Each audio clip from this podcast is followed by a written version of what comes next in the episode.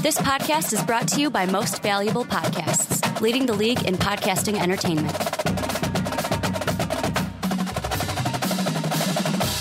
What's up, what's up? Real MVPs, Ricky Widmer here, along with the one, the only, Brandon Swanee Swanson. Hey, hey, hey. And we are back for another edition of the Primetime Podcast right here on Most Valuable Podcast, your one stop shop for everything college football and college basketball. And Brandon, before we get into everything, what a games that we had, or what a games, what a few games we had this past weekend. Tennessee, Purdue was insane. Duke, Michigan State. There were people that were saying that we got robbed of a great national championship between those two teams because they met in the Elite Eight. And then you got Auburn, who their star player goes down. And then they rally behind the emotion of losing him to beat Kentucky. A great weekend here for the tournament, Sweet 16 Elite Eight.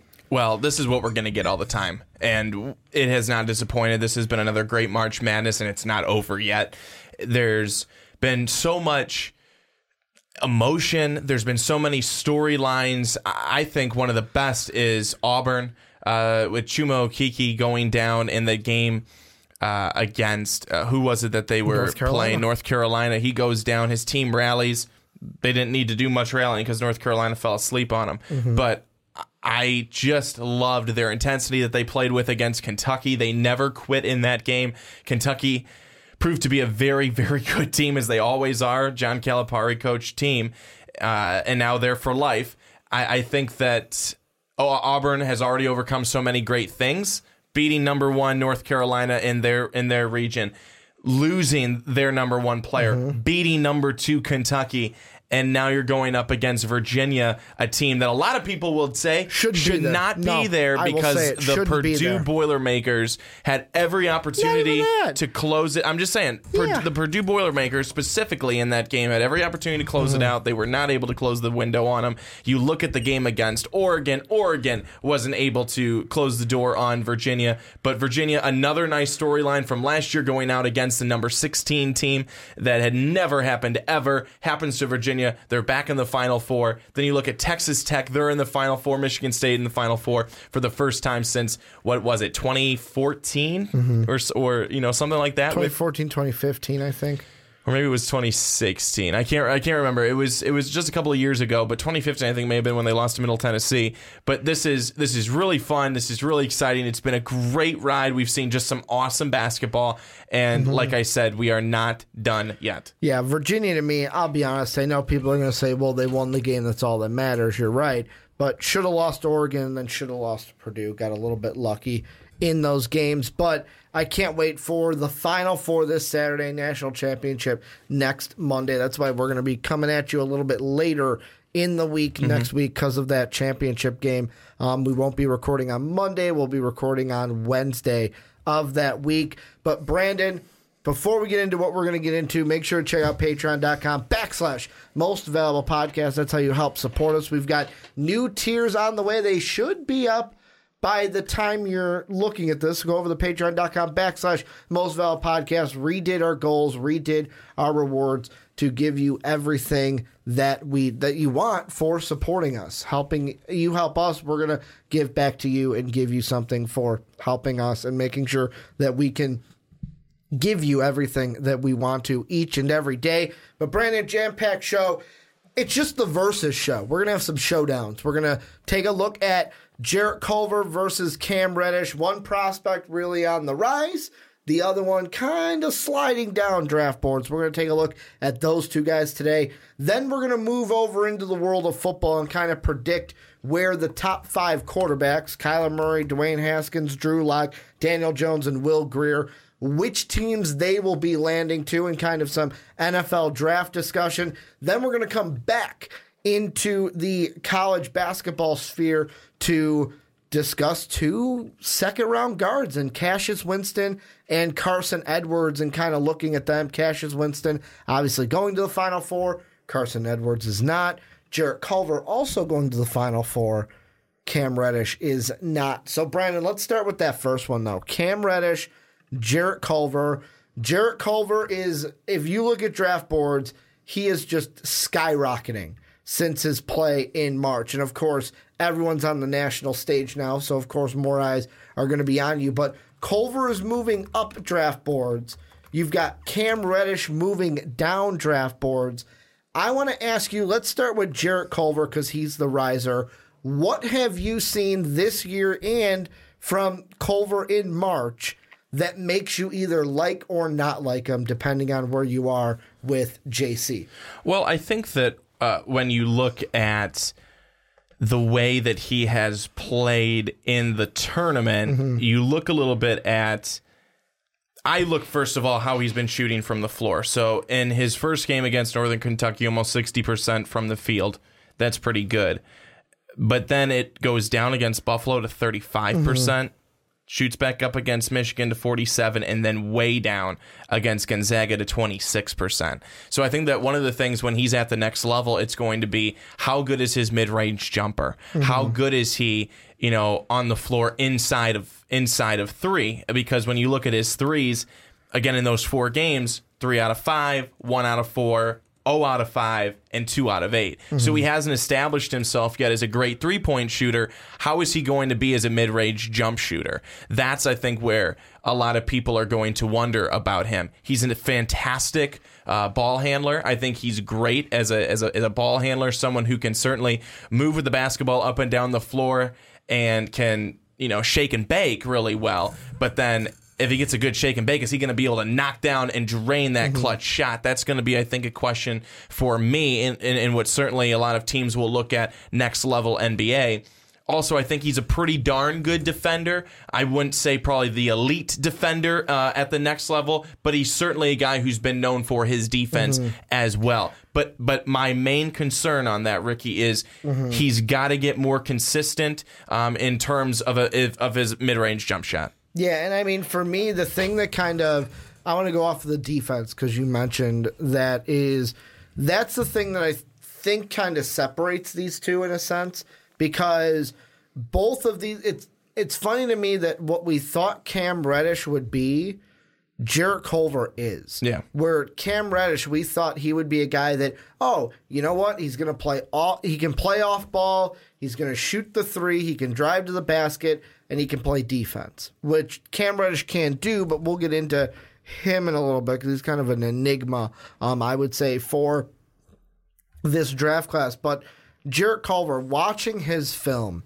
he's a guy that has the shooting stroke. I mean, the 70% from the line, I would like that to go up a little bit. He's a guy that averages about five, six foul shots a game, only makes about three to four of those. So you'd want that to go up. But the thing is, he also rebounds the ball very well. He averages about six of those a game. And like I said, I know Dave and I kind of had this discussion on the fast break. I feel like Jarrett Culver's a guy that can play off ball well for a team. He's not going to be a guy that, hey, I got to have the ball in my hands. Can he have the ball in his hands? Absolutely. But he's a guy, he can play off of it in pick and roll. Hey, I'm going to set a pick. All right, now slide to the basket. You hit him driving. He can finish at the hoop. He can also shoot from the outside. And he has that defensive skill. Like you said, is he an elite? Is he an elite defender? I wouldn't say elite. I would say a pretty damn good yeah. defender um, at the college level right now. And I mean, you look at the stats between them, and this is, of course, per 36 stats that I'm looking at, but you look at Points per game, Culver's got more, 21 to 16. Rebounds per game, 7 to 4.5. Culver has more assists than Cam Reddish. Um, Reddish has technically more blocks and steals, and Culver has l- less turnovers and fouls. But the thing to me is the true shooting, where Culver has a better true shooting percentage. He has a better um, efficient um, field goal percentage, and he has a better free throw rate than Cam Reddish. What do you think it is with Cam Reddish that because to me I almost feel like we're in the Nasir Little boat with Cam Reddish. Not that he's going to be a bust at the next level, but I often wonder with Cam Reddish if you were on a different team and not with Zion and RJ, would it be different? Because Culver does not have to play with RJ and Zion, Cam Reddish does. Ricky, in our first big board that we mm-hmm. did, I, I think you and I, uh, rightfully so at The the, time, Dookies. it was one, two, three. Mm-hmm. And at the time, we we joked, but I think we were serious. Of at, come the end of the year, we're probably going to be doing this same thing for one, two, three. And it's just a matter of who's going to be two, who's going to be 3 mm-hmm. And now it's gotten to the point where Ja Morant put himself into that category. Jarrett Culver has tried to put himself into that category. I I tried to uh, uh, lean on Brandon Clarke to maybe put himself into that category as well. But I I asked the same question as you just did. Would Cam Reddish be any different if he was on a team not labeled the Duke Blue Devils? And my thought would be, well, yeah, he would have to be. Cam's been able to, and I've said it a number of, of times this year where he's just disappeared. He's disappeared. He's gone off into the corner, hasn't been called upon. And for Duke, uh, to to Cam's displeasure, I think, and what's worked against him is that that's been just fine because they've still won games without him. They've still won games with him not playing at the top of his games. They've still won games with RJ Barrett not playing at the top of his games because they have a guy called Zion Williamson. Well, they did. It's it's over now. But I think that Cam Reddish is still going to be a, a good player at the next level. You know, he's a, a he's a strong forward type.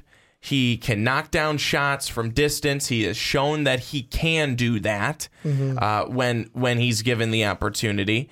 Um, he can defend both big and small. That's that's going to be something that's going to be working for him. He can play the three. He can play the four. You know, he's not locked into having to do one of those things. I, I guess I, I also look at a guy who is at, at six eight with a seven foot one wingspan. There's a lot of uh, athletic ability there. He- I mean, he, he is a true athlete. He can space the floor, but for me, it's are what are we?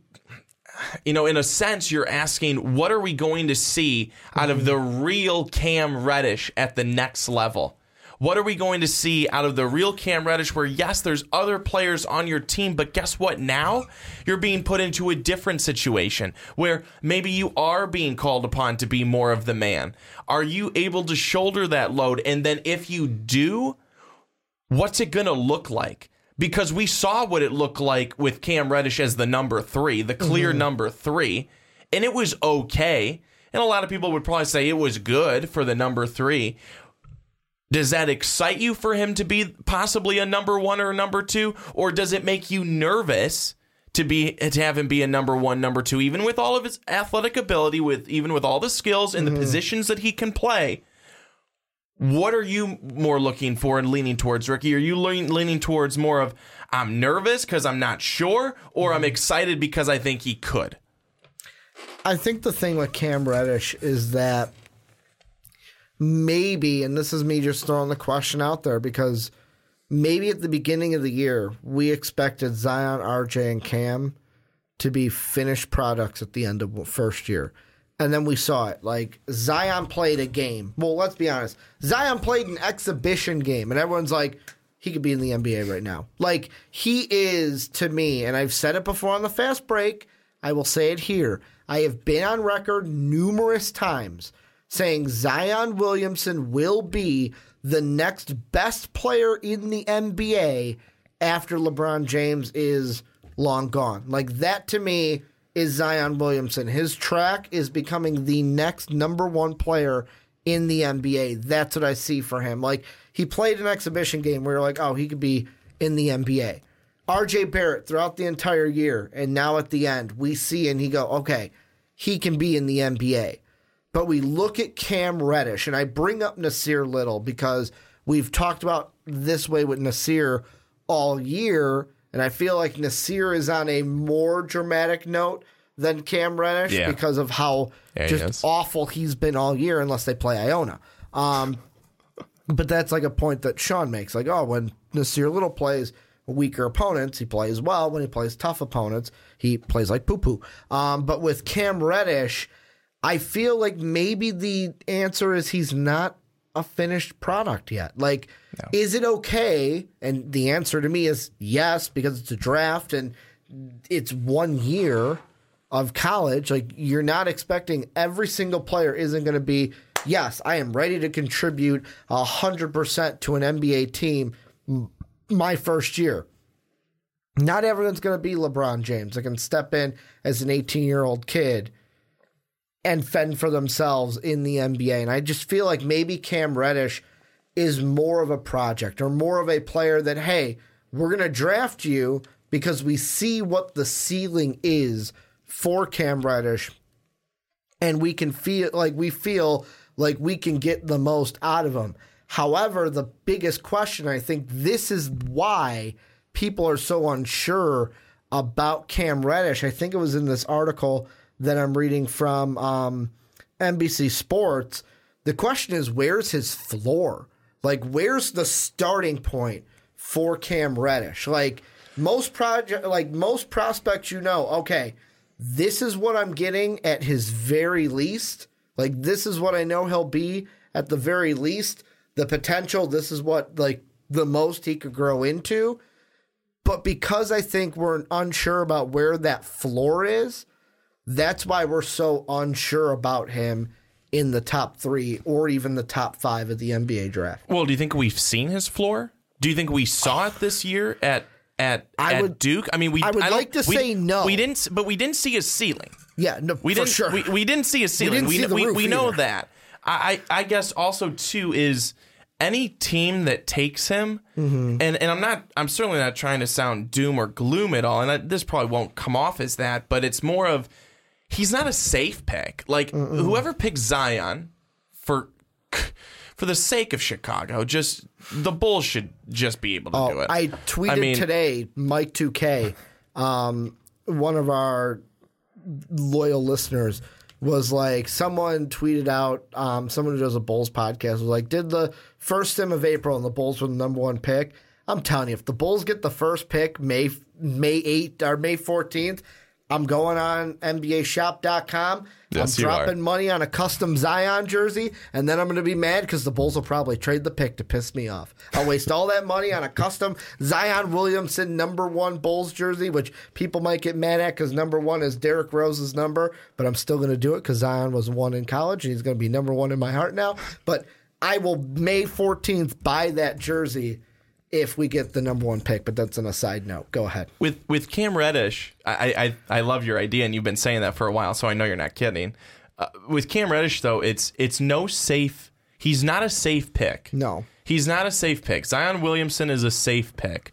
R.J. Barrett is a pretty safe pick that you're going to get plenty of scoring. He's going to you know he's going to come with everything that we saw him do at Duke plus.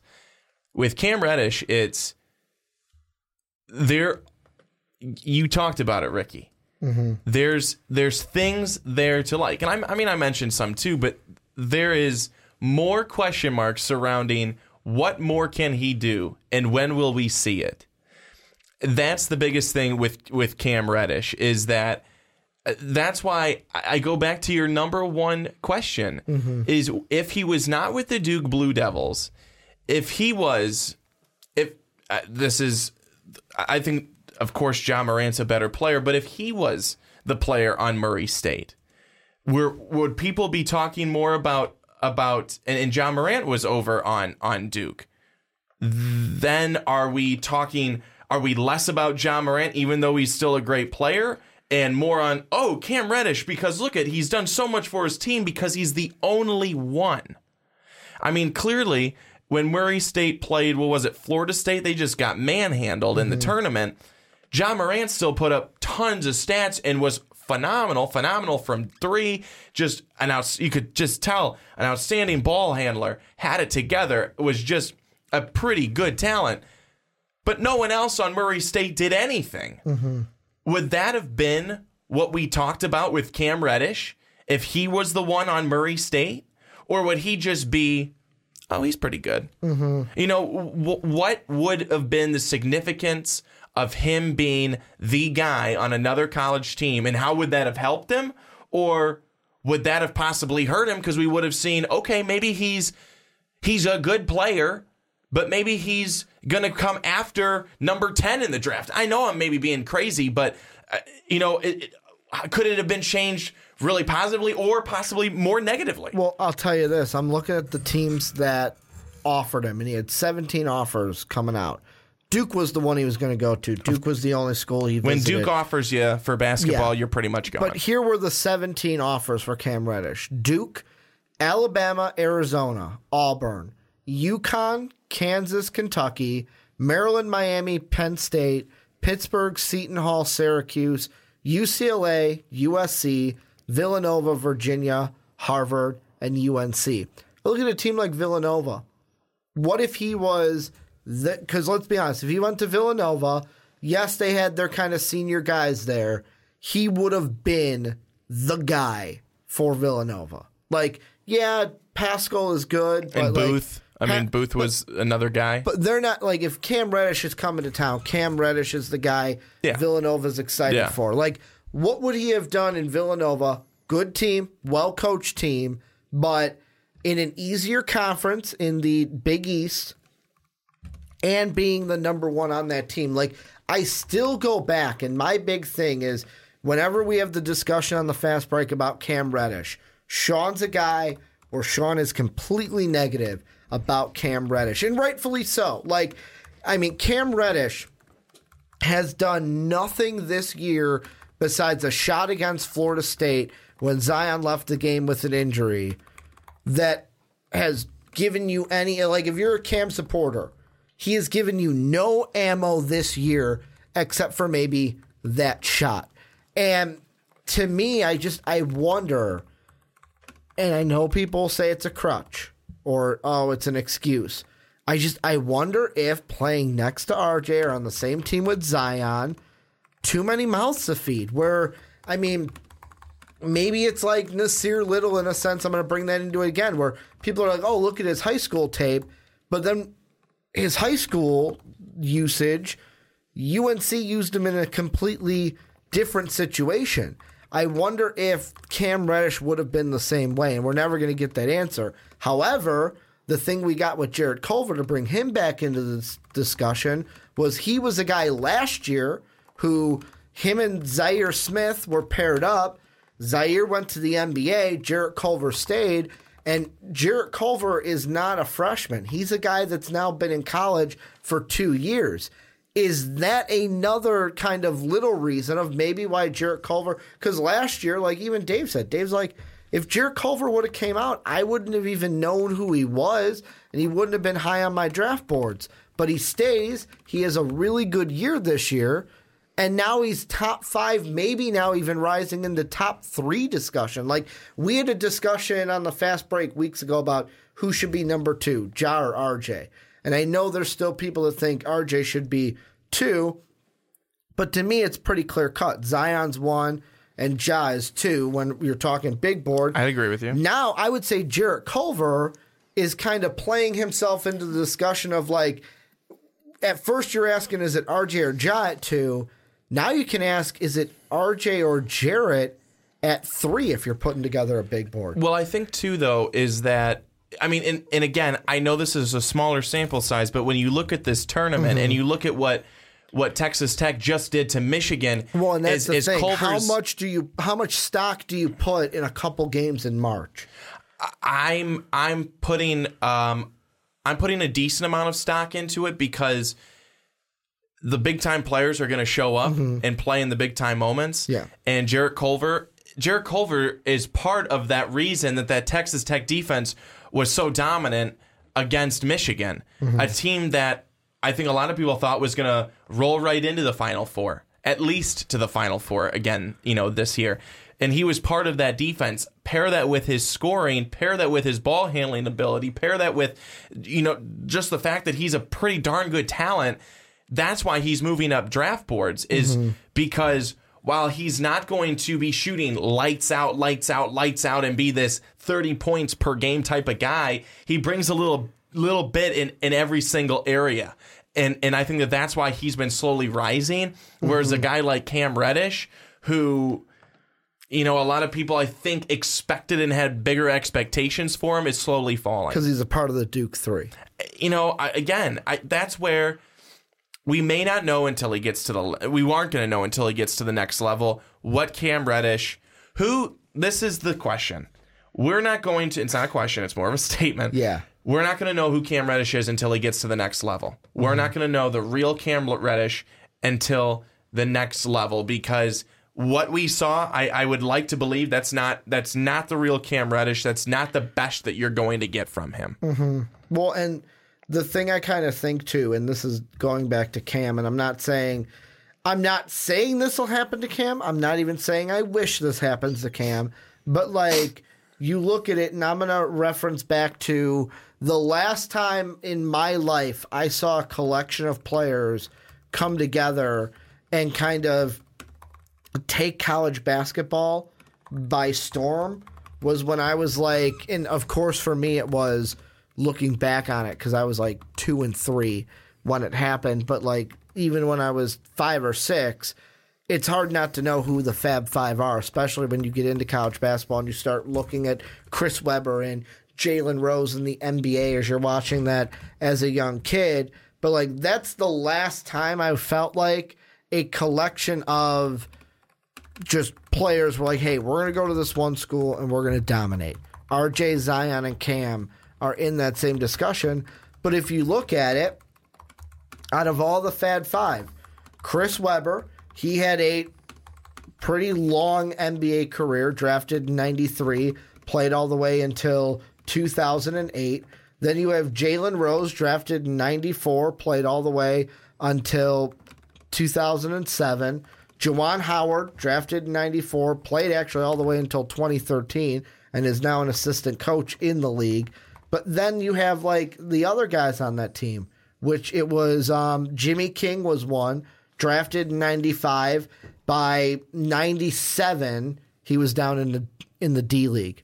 Then you look at the other one, um, Ray Jackson. He went undrafted and didn't even play in the NBA. So it's like I'm not saying Cam Reddish is going to be like Ray Jackson, where he didn't play. I'm not even saying Cam Reddish is going to be like Jimmy King, where hey, he gets drafted and then kind of slides out because Jimmy King was a second round pick. No way Cam Reddish is going to be a second round pick because he's going like Cam Reddish to me is either going to be a top five pick or just outside the top five. Um, when we get to the June's draft, I almost said April, but I'm on NBA kind of scheduling there or N- NFL scheduling there. I just I don't. Cam to me, the one word, if you said, Ricky, describe Cam Reddish in one word, the word I would use is enigma. Yeah. Because it's the biggest question that nobody seems to have an answer to. And there's some people out there that if you're a like Cam Reddish supporter, you're going to say he's going to be the biggest steal in the draft because that's what you feel. But then there's going to be the other side of it, which Sean Anderson is on, where it's kind of like on the other side, where if you take this guy too high, you, we might be looking at him as not like a bust to where he's out of the league, but like looking back where it's like, man, you know, maybe Cam wasn't worth that top three pick. Maybe we should have taken someone else in that draft. And it's, I'm going to go back to the question of the biggest reason why is I don't think we can for sure pinpoint where his floor is because of the struggles that he's had this year at Duke. What do you mean floor? Or do you mean ceiling? Floor. Because I think everyone knows like the ceiling of what he can be, what we want him to be. It's just we don't know what we're going to get. Like We've seen the some base bad level. games from him. And I'm that- hoping that's the well, floor. No, no, no. And that's it. By floor, I don't mean what he steps into the league as. What I mean by floor is, at the very least, progression wise. Okay, this is what he's going to be. This is what he's going to develop into at the very least. That's what I mean by floor. Whereas ceiling is he reaches his full potential and he gets all the way to the top of his growth. I know what they mean. Yeah. I just was checking I to see if you were using it I also wanted to clarify for um, them too, where we don't know the least of like his growth. We don't know where that least is. We don't know where it is. Is it a little bit better than he is? Is it a lot better than he is right now? And I think that's why he's falling down draft boards like he is because nobody's like, Ugh, we, we, we know what he could probably be at his best, but what could he be if he hits like his least amount of growth? And that's the big question. Whereas Jarrett Culver, I think a lot of people are saying, okay, at the least he could be this for us, and it's for sure solidified, and it's not as big of a question as Cam Reddish. One of my my, my final question for you, Ricky, um, is it gets to the it gets to the NBA draft. Do you think that he's potentially out of the top five, or do you think that Cam Reddish is No. still a top five guy that's taken? I think and and what team do you think think takes So- him and why? I think he's still a top five guy. Another thing we haven't talked about that isn't big, but it'll we won't get the answer until the combine is Dave has brought this up before. We need to see measurements because right now, wherever you look, Jarrett Culver is listed as six six, which Yeah. kind of puts you more in a two guard range. But hey, if he gets to the combine and gets slotted at six eight, all right, now he's a three. Then things become more interesting because if he's if he's grown and he's at least six eight or even maybe six seven, but more that six eight, you could then make the discussion for, all right, Jarrett Culver could now be a three instead of just a two, where because that would put him at the same height as Cam Reddish. I don't think Cam Reddish falls out of the top five. And the reason why I say that is if we look at the order right now as we are recording it, the reason why I say he doesn't fall out of the top five because if everything stays chalk as it is right now, Zion would go to the Knicks at one, Ja would go to the Suns at number two. Cleveland would take RJ Barrett because they, to me, yes, they have Collin Sexton, but they need a guy that has that Mamba mentality, as we've talked about with RJ Barrett so many times. The Bulls, this is where you ask, like, this is the, the question we're asking right now is what the Bulls could face if everything stays chalk. Who do we go with, Cam Reddish or Jarrett Culver? I may be leaning towards Culver for the Bulls, which then means if the Hawks are at five, I would go Cam Reddish with five or six because the Hawks have both of those right now. But yeah, I feel like if it's right now, Cam Reddish would be at least the fourth or fifth pick, and I don't think he falls out of the top five.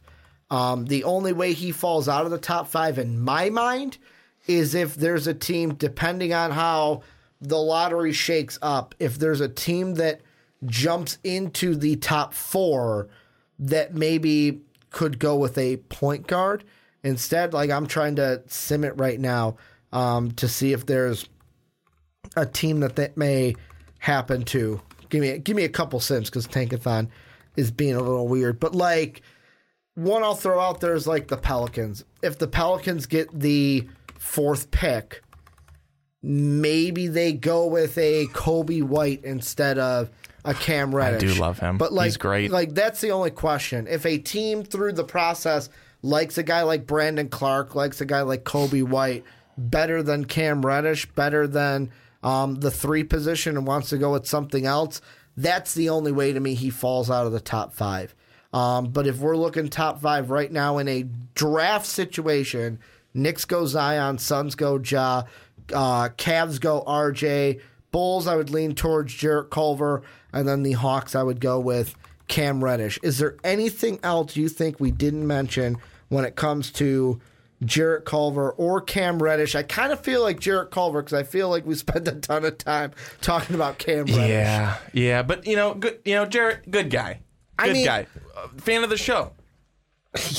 I'm kidding. Fan of the I'm sure he is. But I just, like- but I, I mean, there was Cam's the biggest enigma. there was the there was more to talk about Mm-hmm. with Cam Reddish because I think that and I think it's because he would he was seemed to be so solidified at the beginning of the Mm-hmm. season and throughout he again he I think he got lost in the shuffle of the big 3 and he ended up being the third out of the 3 and that's where we're at right now with him falling a, a little bit maybe not a lot but Mm-hmm. a little bit and, and, and I think people's energy on him has come down from what it once was. I Mm-hmm. Yeah. know certainly mine was, but I thought this was the most respectful mean- I've talked about Cam in some time. Yeah, well, I, I know I'm usually on the fast break. It's Sean giving all the, um, it sounds like hate, um, the Cam Reddish way, but Sean is just very critical um, of Cam Reddish. I hope the best for Cam Reddish um, because I really like him as a player. Um, and really, he was the one out of the three that I was like, I was kind of pulling for um, since the start. But you gotta love Zion. But I mean, like between RJ and Cam. But this is where you guys come in. Let us know what you guys think down below in the comment section. First off, the simple no-brainer question: Who whose side are you on, Cul- Cul- Culver or Reddish? And then what do you think about each? And really, when it comes to Cam, what are your thoughts with that whole Pandora's boxes? What do you think his floor is? Do you think he'll reach his ceiling? Do you think he's a top five? Do you think he's still a top three? Should he fall out of the top five? Let us know what you guys think down below. But Brandon, let's move on into our next topic, and we're kind of shifting over to the football field as we are officially on draft watch. 25 days until the NFL draft as we sit here April 1st. That's what I love. Happy fi- April Fools! We are finally in April. It is now NFL draft time. Like it's been draft time. Like let's be honest, we've been talking draft, but for the most part, we are now in the final stretch before we get to Nashville on April 26th. And Brandon, the big thing we're going to talk about here is we're going to take a look at all the top five quarterbacks. We've got Kyler Murray. We've got Dwayne Haskins. You've got Drew Lock. You've got Daniel Jones. And we've got Will Grier. Where are these guys going to be drafted? Because nobody knows. Could be the Cardinals, could be the Giants, could be the Dolphins. People could be trading up, people could be trading down. So what we're going to do is we're going to look at each prospect one after another and kind of give our thoughts about what teams could look at him, what kind of the landscape is right now, and then our thoughts of who he gets drafted with. We're going to go right down the rankings. And if you look at, and I'm going right down the rankings according to tankathon.com. And for quarterbacks, they've got Kyler Murray listed as the numero uno quarterback on their list. So, Brandon, the first thing I'm going to ask you before like we get into the prediction, because we're going to talk about each guy, is what are your thoughts about Murray, his draft stock, and kind of the draft landscape right now with him as we move into the month of April? So I just think it's so interesting because n- truly not too too long ago we weren't even counting on Kyler Murray to be in this draft. Well, he was. he was going to be a baseball player. Exactly. He was going to be a baseball player. I remember player. Dave told me he's like, "Well, Kyler Murray could go in the first round." I'm like, no way he skips out on baseball. I was wrong. Um, but let's be honest, he could be drafted by a team, not play year one, and go, "Hey, I'm going to go back to baseball." Because he seemed very non-committal. baseball would gladly take him back. yeah. Well, the A's would gra- gladly take him back. Yeah. I, I, you know, and as many of our viewers and listeners know, I, I mm-hmm. really like Kyler Murray. I think he's he's a fun and exciting talent. I think that if he gets paired, certainly if he gets paired with the right coach, and don't try and tell me that, oh, if you're a get paired with the right coach kind of guy in the right system, then you're just a system quarterback. A lot of mm-hmm. people have been saying that about Tom Brady for years. Tom Brady just keeps winning Super Bowls. He don't care. You know, I mean, it's it's just it's it's one of those things where if you find the right situation, you can be extremely successful. It's just like mm-hmm. in any job. You find the right situation, you can be still ex- extremely successful. You in a situation that's crap, even as hard as you try, it's not going to work out. But I look at Kyler Murray and I think that you pair him up with Cliff Kingsbury, you pair him with an, uh, an offensive guy with an offensive mind. It, it's it could be something really good. And I understand that Arizona drafted Josh Rosen last year mm-hmm. and believed that that was going to be their guy at what number 10 and Rosen believed oh I should have been higher. This was a guy Josh Rosen that wasn't even sure if he was all that interested in football anymore. Mm-hmm. So I still will question his is he all in on football? you look at the Arizona Cardinals, I understand they were not a great team last year. They've tried to update some pieces on defense. Their offensive line has still not been touched too much, but I think that if you have Kyler Murray on that team, you're going to get a guy who, even if an offensive line's not great, his running ability and his escapability is going to make him a better suited quarterback for that situation. Mm-hmm. And I just think that he's going to be able to get the ball down the field better than what Josh Rosen was able to do. So if I'm the Arizona Cardinals, I'm drafting Kyler Murray as number one. Yeah, I. am And on- you're not. I'm on the opposite side of you, and the reason why is, first off, the Cliff Kingsbury love. You can't say it's a smokescreen because he basically showed his hand before he even knew he was going to be the Cardinals head coach. Um, but the thing that I think about when it comes to the Cardinals is quarterback is not your biggest negative. It is not your biggest need.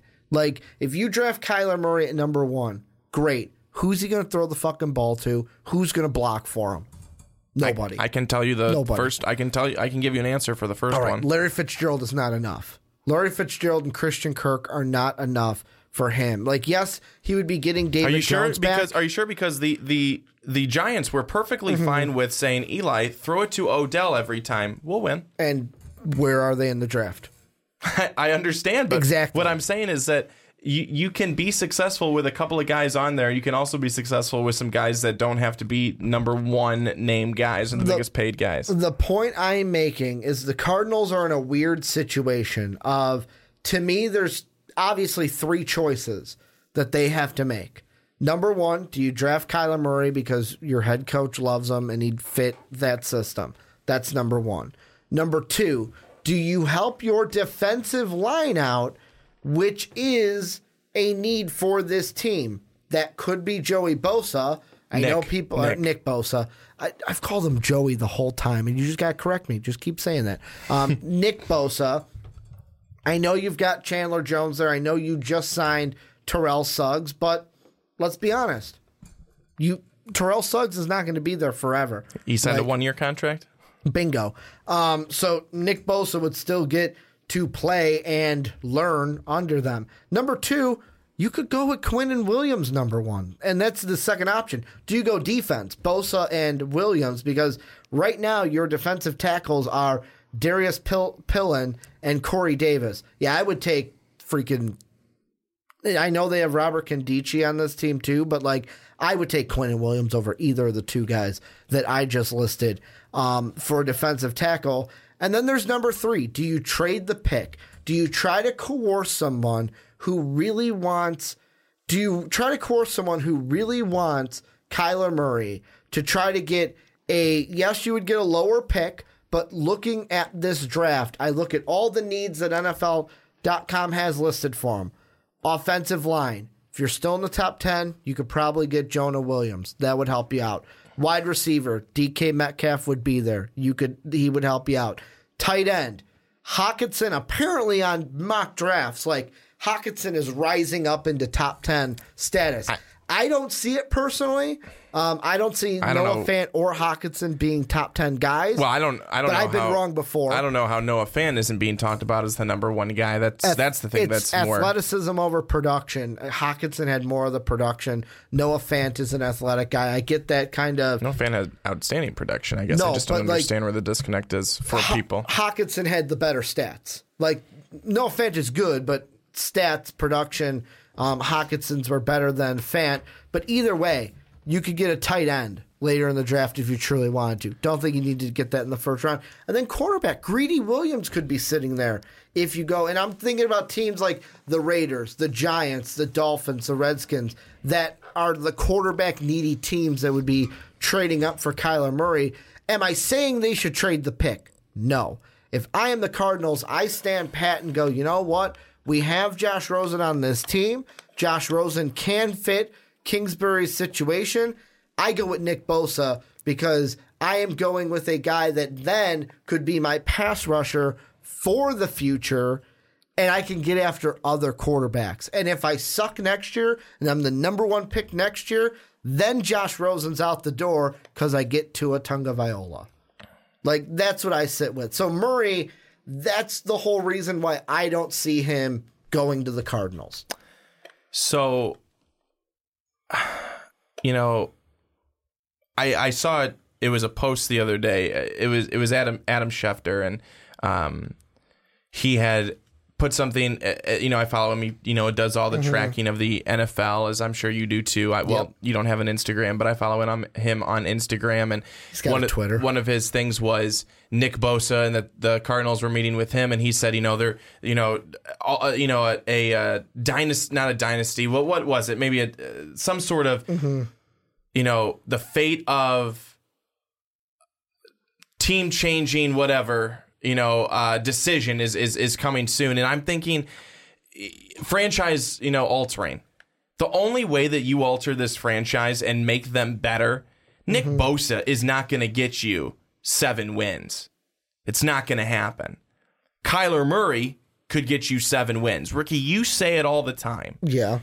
Quarterback is the number one most important position on the field, and you say it all Followed by pass rusher, and you say it all that you've never said followed by pass rusher. I Yeah. can quote you. You've never The said t- that. I've always said the two most you, you've, important. Uh, you've always said number one yeah, is quarterback. number one is quarterback, but You've never followed right, with a number two. right behind, and I am now because I've said in the past that the two most important positions in football are a quarterback and somebody who can get after the quarterback. Those are the two things you need in this NFL.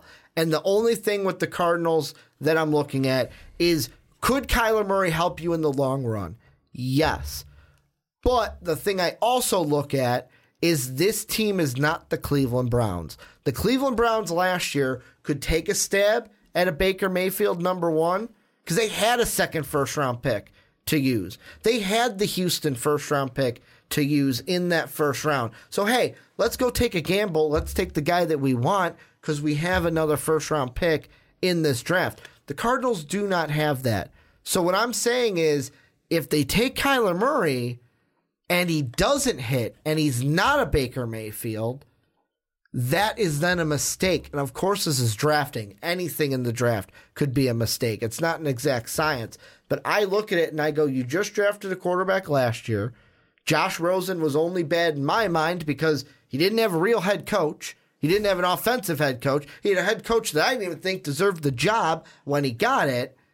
And you're expecting him to be great with what he was set up with last year. He was set up to fail last I, year. I wasn't expecting him to be great. I was expecting him to be better than piss poor. Well, and I mean, I I put more of the blame. I think Josh Rosen was not set up for success in Arizona, and that played a lot into it. I don't think he was mentally tough. I don't think that he was mentally tough. As part of it is all a mm-hmm. mental game, and you've got to stop. You know, you've, you've got to get outside of your own head, and you've got to just go out there and play the game. And that's not something that Josh Rosen was able to do.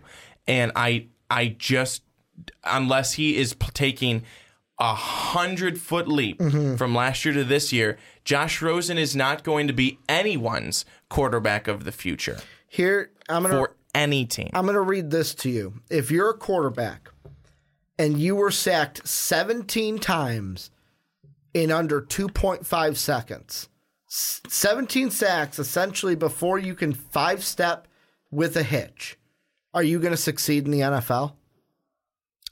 Uh, you know, probably most quarterbacks would not, but I think That's that how many times Josh Rosen was sacked in 2.5 seconds. So before he could even step back five, take five steps back, boom, he's getting met by somebody. Like that's how bad the Cardinals' offensive line is. So like for me, I don't care if Kyler Murray's back there. Yeah, he can run. Okay, he's going to run and get caught.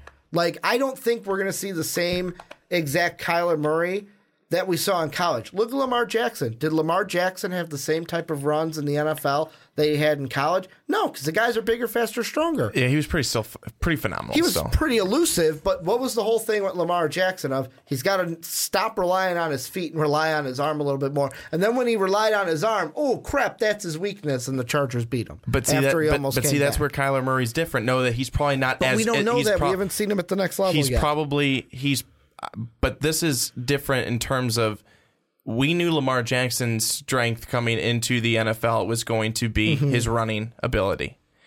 He was a passer. He was a good passer in college. Mm-hmm.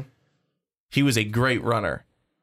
We most likely expected him to be a great runner and, and, and rely on that a lot come the NFL and then be a good passer. Kyler Murray was both. I think a really, gr- uh, really uh, phenomenal passer and, and an outstanding runner. Mm-hmm. So if yes, if he runs a little bit too much and then they then they push him to pass, if it, I'm taking the example of Lamar, he's going to be more comfortable passing and, and, and, and moving the football that way. I know that we don't want to make it all about Kyler Murray because there's more quarterbacks, Yeah. but my final my final comment is the Arizona Cardinals. They would be doing themselves a favor by going with Kyler Murray at number one and trading away Josh Rosen to literally anyone. Here's the thing I think, and this is if the Cardinals really want a quarterback. If you want to replace Josh Rosen, if I'm the Cardinals, I'd rather go Nick Bosa at one and take Will Grier with the second round pick. That's what I Why would, Bosa? Because, why to Bosa? why not Quinnen Williams? Or Quinn and Quinnen, uh, Quinnen, Nick. Either I, I don't understand. Either every, or. Either I- or. See, if if if people were talking more I Qu- like- Quinnen I Williams, like the- I, would be I'd be a little bit more. I like the on pass- him. I'm not sure about. I say Nick Bosa. Bosa because I like the pass rush on the end. But if you said Quinnen Williams, I'd say, yeah, sure, do that also. And if you really want a quarterback, try to get Will Grier right at the beginning of the second round because I like like Will Grier. You're a big supporter of him. I don't think he's going to be bad. He's just going to need more time to develop. When it comes to since you said Cardinals for Kyler Murray, I'm actually going to segue this into a different team that I think will be a prediction for one of these guys. I don't know who it is for you. It could be none of these guys, but it is for me. I'm going to say Kyler Murray will be, and Oakland A fans, cover your ears. He's going to be a Raider. He is going to be a Raider because of either one of three ways. Either the Raiders make a trade with the Cardinals, the Cardinals go with somebody else, and then the Raiders trade up to two or three, probably two, to get him, or he falls all the way to four. That's the unlikely one, and the Raiders take him. I think that there's only two places that Kyler Murray will go. It's either yours or mine. He either goes number one to the Cardinals or he either goes to the Raiders via trade. I don't think he falls to four because if he gets to three, the Jets are on the phone calling everyone. Jets are like, pick is open. We don't want Kyler Murray. You guys can have him. Somebody will then trade up for him at three. But I think if the Cardinals don't pick him, and that's what I'm thinking, go with Nick Bosa. You're meeting, you met with him. He's going to give you a pass rush off the outside. John Lynch then goes, Well, you know what? We could take Quinnen Williams here, but I've traded with teams before that wanted their quarterbacks. And if John William or John Lynch, I said John Williams, John Lynch feels like he can trade back and still get his guy, like when he traded with the Bears, oh, expect the Raiders then to trade up or the Giants to trade up or somebody to trade up. I think it's going to be the Raiders. I think Kyler Murray. It's going to be the biggest story too of like he he left the Oakland A's and now he's going to the Oakland Raiders. storylines. And then even worse, he's going to be in Oakland for a year and then he goes to Las Vegas. So Oakland gets to see him for one year and then he's in Las Vegas. But that's the thing I want to segue into. First off, are the Raiders even a team that you think any of these guys will go to? And number two, do you think they will go with a quarterback because of Derek Carr, or could they chief it and say we're still going to take a guy and eventually treat Derek Carr like Alex Smith? I don't think that they're sold on Derek Carr. I really don't. I Because mean, they've we met with we, Haskins and Murray. we saw the number of times that Gruden and Derek Carr were not on the same page. Mm-hmm. They were not happy with each other. And I understand that that's going to happen throughout a season. A head coach and a quarterback are not going to be on the same page with each other. And it's okay. You can argue, you can fight. That's fine. It's the competitiveness in both of you. I'm okay with that. But I don't think that Derek Carr is Jon Gruden's guy. And Jon Gruden has always been known as the quarterback guy, right? Mm-hmm. Yep. He loves his quarterbacks. And um, He I also had I- said at the Senior Bowl how he likes Kyler Murray. I guess I just think that it's it's when you know a new head coach comes in, he wants to evaluate everyone on his staff, and he'll either keep some, hold some over, or he's going to get rid of everybody, everybody, and bringing his own guys. He's looking at the same thing for the rest of the talent. Are these guys good? Are we going in a different direction? Do I have to hold a, and go with them for one year? And in this case, yes, he did. But now he's in a position. It's his draft. people can say Mike Mayock's doing it. He's not. It's I, Gruden. I will say Mike Mayock is probably helping out more than uh, people might think because Jon Gruden had a draft last year, and who did he take in the first round? Kolton Miller. He took a guy that all of us went, who? Why is he in the first round? What is Jon Gruden doing? That's why Mike Mayock is here. Yes, it's Ju- Gruden's gra- draft. Gruden's going to do it. But if Gruden has a thought like that, Mayock's going to step in and go, hey, John, let's think about this for a second. I, I just I, I I think that there's going to be a, a quarterback going that way Mm-hmm. um, to the to the Oakland Raiders. Because I'm I, I'm not sure who it's going to be at this point, just because Yeah. we it, it hasn't happened yet. Well- in terms of at the top, the top three picks before them, it hasn't happened. So and, and we're kind of predicting. That's why I ask if one of these There's- guys is going to be one of yours that you picked there. it may end up being it may end up being a Dwayne Haskins. I want to read this though. Read some quotes from Mike Mayock because it's funny you say Haskins because the Raiders are working out both Murray and Haskins. Of course, due diligence. You can always say that. Um, but I've got two quotes here from CBS Sports from Mike Mayock. First one is information is gold, and it always will be. We all know that Jon Gruden is a quarterback guy. John's going to evaluate every quarterback out there every single year. That's just who he is. Derek Carr is a franchise quarterback. I do believe that. We had Drew Lock at the Senior Bowl. He's a potential first round pick, and we got to work with him for a week. We did our due diligence. We're going to see Kyler Murray and we're going to see Dwayne Haskins in private workouts. We believe they're high level quarterbacks, and that's due diligence. You'd better know how the how good these guys are. You'd better know what other teams are interested in and whether or not you can improve uh, improve your own position. That's part of what a head coach and GM do to evaluate every position on your football team. You owe it to your team to do the best job you can to upgrade where you can. But I but and I said this back at the NFL Combine, I don't think there are very many people who are better than Derek Carr. I read into that as two things. One, we got to say that Derek Carr's our guy. We just we can't back off. Like um, Jon Gruden even said he Derek Carr, he's going to be our quarterback. I'm not going to address all the rumors. I could care less about the rumors. He threw for 4100 yards, threw for almost 70% completions in a very dire, tough circumstance. Um, so I have a lot of confidence in Carr where uh, what he can do. Antonio Brown and Tyrell Williams and Trent Brown coming in here will help our offensive line with a better defense. Yeah, I'm excited about. Uh, yeah, I'm excited about Carr. Basically, Jon Gruden's answer. I just see that as yeah, we're not going to shit talk our guy. We're going to shit talk get Derek Carr, but I think the only quarterback that the Raiders might think about going with is Kyler Murray. That's the only one on the board that I think like Drew Lock was nice. I don't think he's top four pick worthy for the Raiders. I don't think Dwayne Haskins will have Gruden fallen in love. I think Kyler Murray could. And if the Cardinals pass on him, the Gruden gears are going to be turning because he's going to be like, oh, that's a Gruden grinder. I need Kyler Murray, man. I uh, I don't know with the Raiders.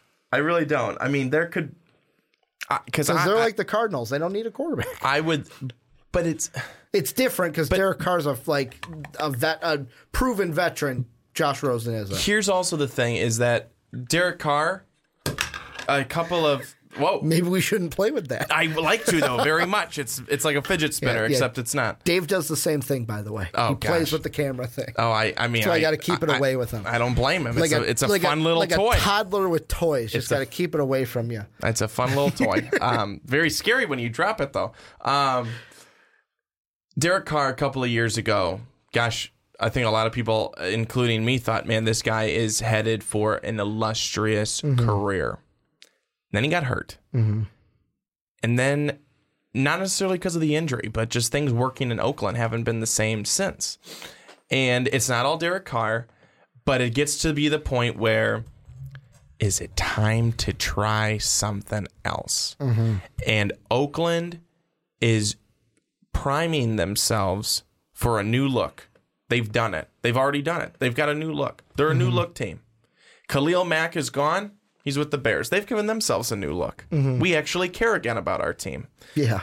The Oakland Raiders, they did that in this offseason.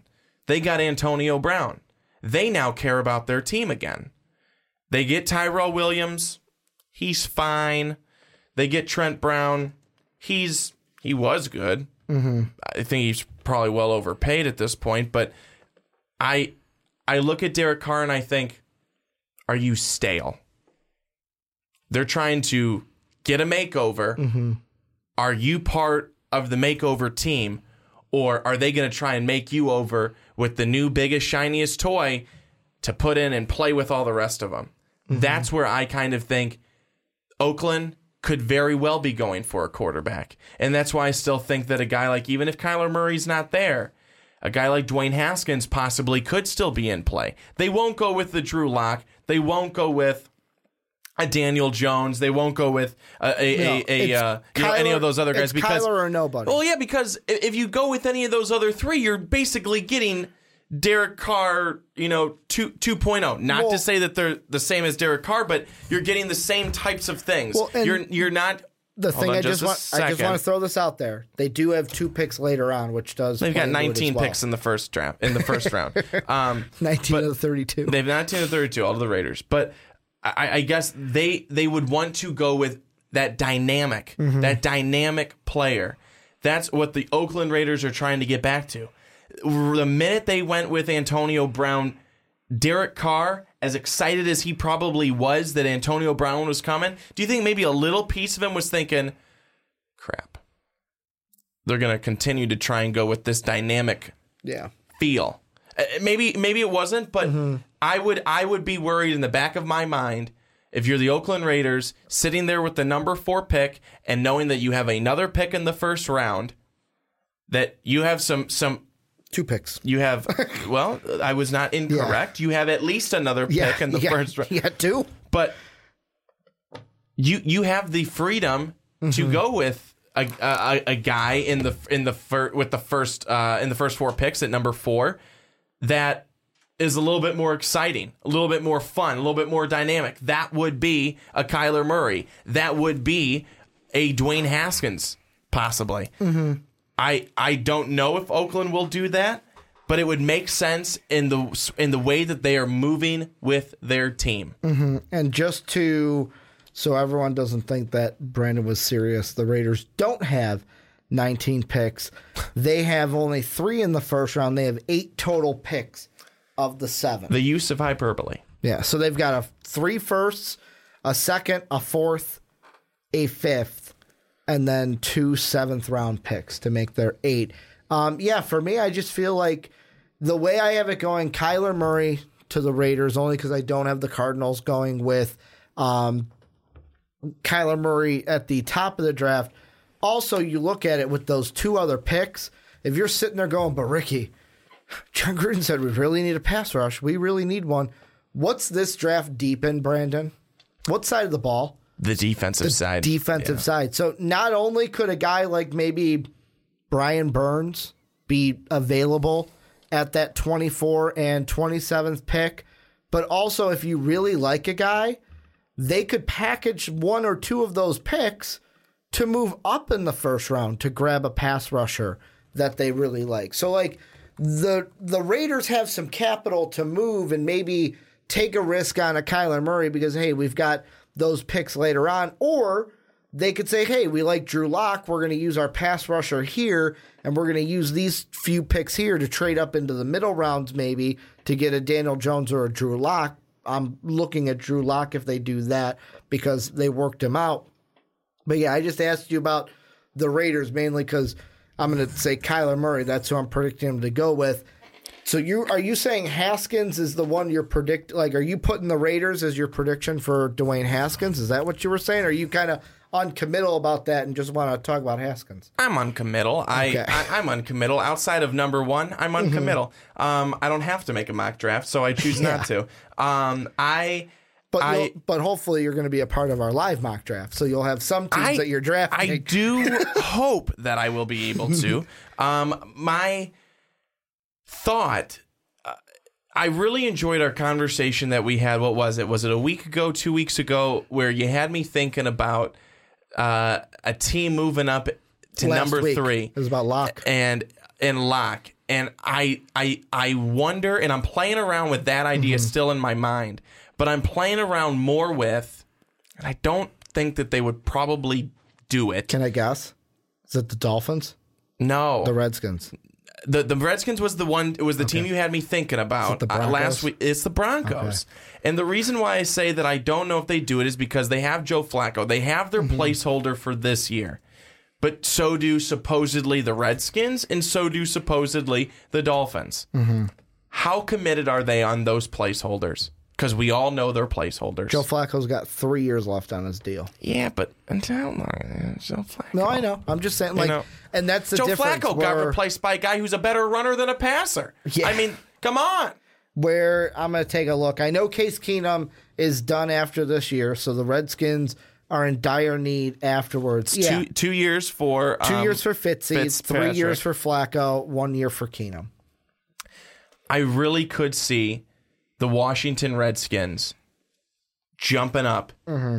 into the the top part of that draft to get grab a quarterback this year because Mm-hmm. if they're in the same spot if they're mediocre Yeah. again next year and they're in that spot again of Mm-hmm. 10 to 15 12 to 15 they're not getting Tua.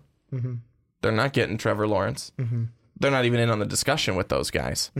Why not try and go and get one of those solid quarterbacks that they're that that is there this year? And they're and they're going to be available, especially when so many teams are looking defense, defense, defense. I mean, Washington needs a makeover with everything, Mm-hmm. but why not go and get that that quarterback right now? So when we were talking about that last week, you really had me thinking about it. Well, I've been thinking about it a little bit, and I think that makes sense. And that's why I feel like I'm going to change my mind a little bit. Cardinals go at Nick Bosa. Niners stay put. They say, hey, They don't go with anybody. we could trade. They're like, we're going to go with Quinnen Williams. Like, that's who we're going to go with. We need a defensive guy. But then the Jets get there. I wonder if we see a similar trade to what we saw when the Bears took Mitch Trubisky, where the Raiders look at it and go, hey, Jon, you really like Kyler? Let's try to make a deal with the Jets. And I could see the Jets, even if the Raiders are like, well, the Jets aren't going to go quarterback. Why would we trade with them? I could see the Jets trying to play the Raiders in the sense of, hey, we got other teams calling. We got the Giants, the Dolphins, the Redskins. They're on the line. Either you move up and trade with us, or Kyler Murray's not going to be here. And that's why I could see the Jets and Raiders possibly making a deal. The Jet pick, though, I do believe on draft night is going to be traded. They will not be picking at number three because I feel like e- even if Kyler Murray goes one, somebody's going to trade up for Lock or Haskins. And if Kyler Murray's there, if all the quarterbacks are there at three, there's no way in hell the Jets are making that pick at three. They would be stupid to make that pick at three because of the draft capital they could add for this draft and next year's draft as well. Just based off how many quarterback needy teams there are. So that's why with that pick, I don't know who's going to trade for it. Somebody's going to. Somebody is going to trade for that pick. But which prospect because we got we're going to predict all of them which prospect do you want to hit next for a prediction kind of thoughts of where they could go and then a prediction either haskins or Lock. do you want to go haskins because we paired him and murray together or do you want to talk about drew Lock? Let's talk about Drew Lock. what do you think about like where do you think i know we talked about him last week. What are your thoughts on drew Lock? where could he be going? Yeah the wild card right? So you, you picked the joker card. Here's here's the here's the thing. Is is it here's an here's another team though that jumps out of is it time for us to get a makeover and and do mm-hmm. something different at quarterback? And that's the Cincinnati Bengals and I understand they've got Andy Dalton blah blah blah but how long are they continue going to continue to not win with Andy Dalton especially in a division that I don't want to say it's up for grabs but I want to say it just became a whole lot more open in terms of yeah, everyone now thinks the the Browns are going to go out there for it and win it. Mm-hmm. People are no longer high on Pittsburgh. Uh, you've got you've got uh, the Baltimore Ravens that are that are there that have done some things here in the offseason. People think their defense they've lost so much. The Cincinnati Bengals, how much longer are they going to continue to be blah? They've got a great running back in Joe Mixon. They've got a great wide receiver in AJ Green. They've got a great wide receiver in Tyler Boyd. Is it time to go for that quarterback to actually get them over the hump to make them a playoff team? The Cincinnati Bengals could surprise. I know in some mock drafts they've got Jonah Williams, the offensive uh, offensive tackle from Alabama, going to them, but could they surprise? Could they jump up or even at 11, not even jump up, but at 11, take Drew Lock? Yeah, I mean, the Bengals have been a weird one for me because I haven't bought it. Like, you're not the first one to throw it out there. There's a couple people that have had that thought of like, is Andy Dalton the future in Cincy? I just haven't like. There's been no teeth to that for me. It's like just biting with your gums, and I. I don't feel like the Bengals are going to make a move. I feel like if there's a prospect the Bengals should go with in the first round, it's Devin White, the linebacker out of LSU. Like he's the guy that I really want the Bengals to go with. For me, Drew Lock is an interesting one because I think that for me, there's only two teams I see him going to, and that's either the Dolphins or the Redskins.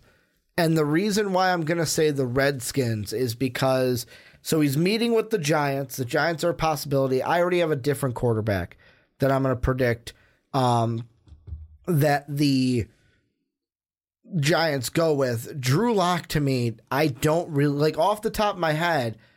I don't have a for sure team like yes, that is where he is going to go because the Giants they're going to go with a different guy. They're not going to go with the guy that many think. So I'll say this: they're not going to go with Dwayne Haskins. So where does that put Dwayne Haskins? Where does that put Drew Lock? And that's where I think we're going to see a little bit of a shuffle. Does a team like the Broncos get into the discussion? Does a team like the Dolphins move up? Does a team like the Redskins? And I honestly think that Drew Lock, I'm going to say the Redskins because he's going to meet with the Redskins. I feel like the Redskins are going to try to move up for a quarterback if it's right.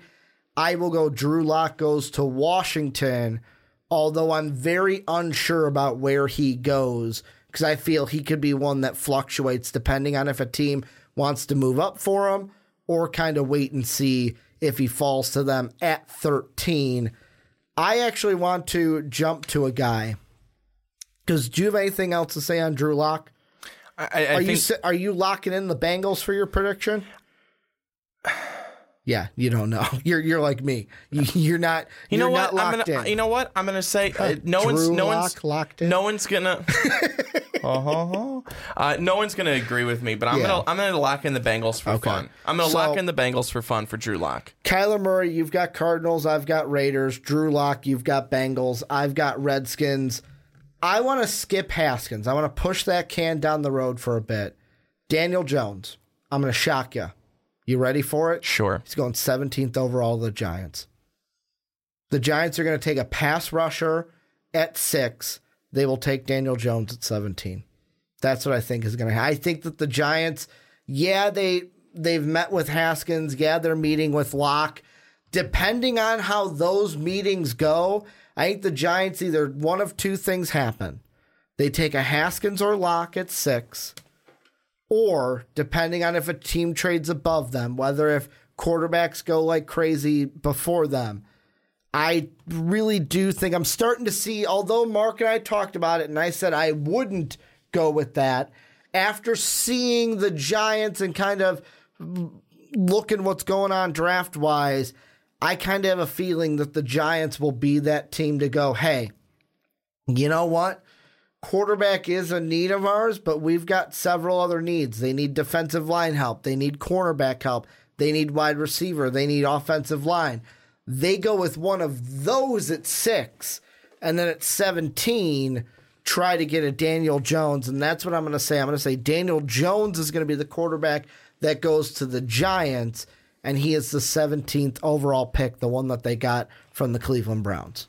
And I'm going to say that Daniel Jones goes 32nd to the New England Patriots. So you think he's going to go bottom of the first He's round? going to go bottom of the Okay. first round. I don't I don't see Daniel Jones as that. There's not one thing that you look at Daniel Mm-hmm. Jones and you goes, "Wow, he is just phenomenal at this. He is okay in all these things." to Mm-hmm. he's really good at he's- short passes. It's so is Eli Manning. it's pushing the ball down the field that Daniel Jones has a little bit of accuracy issues. I, I think he goes to the Patriots. Um, he becomes Tom Brady's replacement, who retired today, by the way. April Fools. Uh, but he did. He came out. He he got a Twitter. This was Tom Brady's Oh, first did Twitter. seriously say this that? was his. uh, This was this is his first time on Twitter. He tweets and he says that basically along the lines of he's going to have all this free time on his hands Mm-hmm. now. He's just going to start tweeting.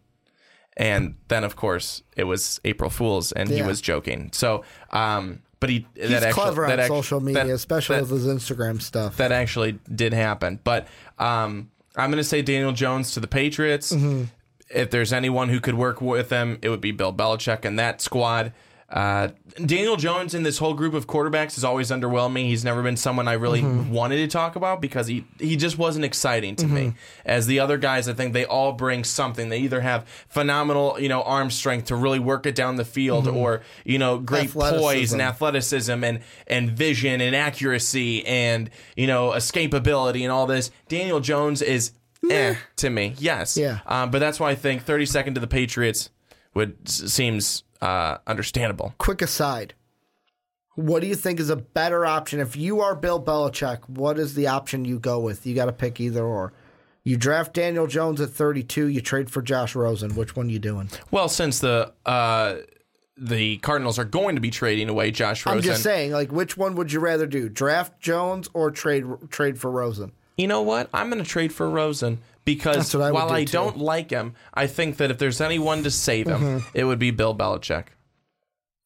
and that's why for me, I'm just gonna I'm gonna say it right now. I mean, I'm not gonna lock this in as a prediction, but Will Grier, if he did go to the Cardinals, I could see that being kind of I I don't know if that's Rosen's asking price, but because the Patriots and Cardinals are right there at 32 33, I could see the Cardinals being like, "Hey, if we're giving you Rosen, let's just flip those picks just so we can draft Grier in that first round and get that fifth year player option on him, kind of like how Baltimore wanted Lamar in that first round. So you're saying so they can get that option. Where was Will Grier going? Are you saying I'm saying if if he went to the Cardinals, like you know, I threw if out Kyler earlier, went to the Cardinals. no, no, no. I'm saying remember how I threw remember how I threw out earlier that if they really wanted a quarterback, they can go Nick Bosa at one and then take um, Will Grier with the first pick of the second round. Remember Oh, when I sure, threw that yes. hypothetical out?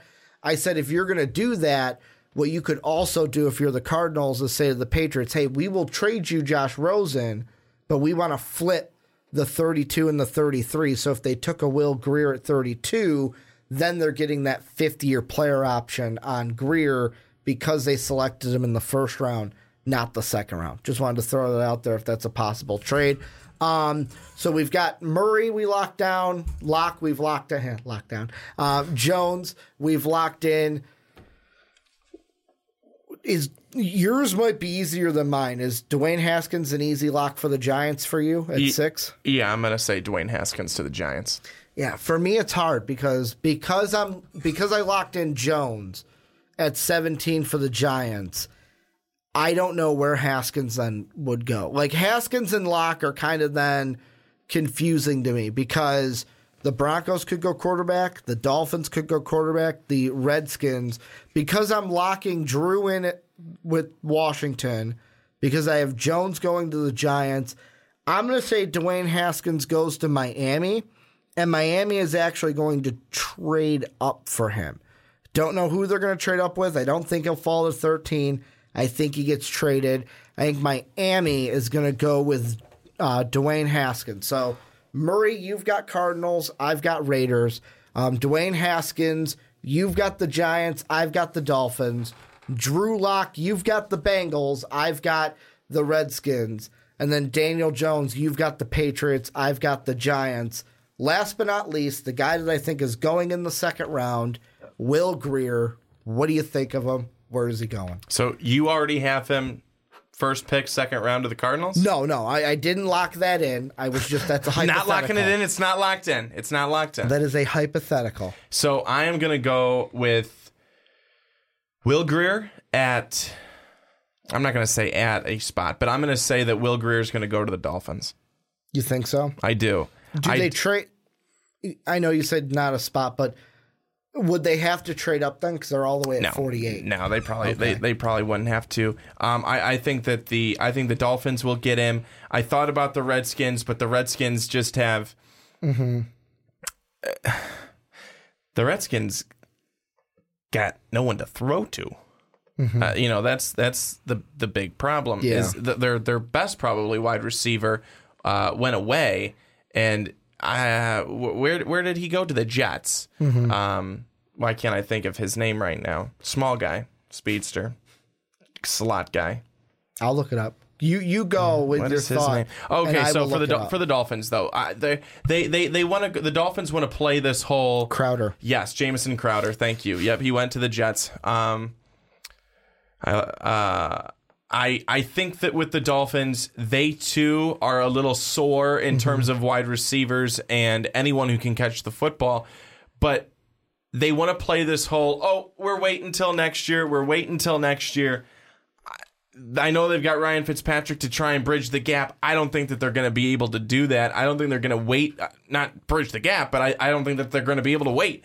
It goes back to the conversation we had a week ago when we talked about Fitzpatrick may actually give them too many wins to be in a really good spot to go after one of the top quarterbacks next year. And then it's one of those are we giving away everything to get a number one or number two pick? And do we want to do that? Do we want to fleece ourselves to to get that number one guy or number two guy, number two quarter one or two quarterback? I think that the Dolphins they need somebody. They need their future this year, and they can do that by going and drafting Will Grier. I got a question for you. Sure. Only because Will Gr- like based off of where I've locked people in, I don't know where Will Grier to go. Um, I'm going to ask you this question because this is a team I'm thinking about. How do you feel Will Grier fits with the offensive system? Of course, it's not going to be Vic that does the offense. It's going to be um, who does. I hope I said his last name right. Rich Scangarello who does the offense for the Broncos. Could the Broncos be a good fit for Will Grier? Wouldn't have to start right away. They could let Joe Flacco be the guy while Will Grier kind of sits and learns and progresses? And could he be a guy that maybe takes two to three years, which fits the timeline because you could then give Joe Flacco the length of his contract to do what he's going to do? Joe Flacco's not playing out that contract. but He's not. it goes back to my original question. Is Will Grier the guy to fit the offense that Vic Fangio and company are going to be building with the Denver Broncos? Well, they haven't told me yet. Uh, personally, what they're looking at for their Yeah. offensive scheme, um, I have a feeling it's going to be based a lot on the run um, because right now that's their strong suit. Yeah. they've got a lot of young wide receivers that I think are going to be good and have shown some promise. But also last year, it was a really hard year for Denver.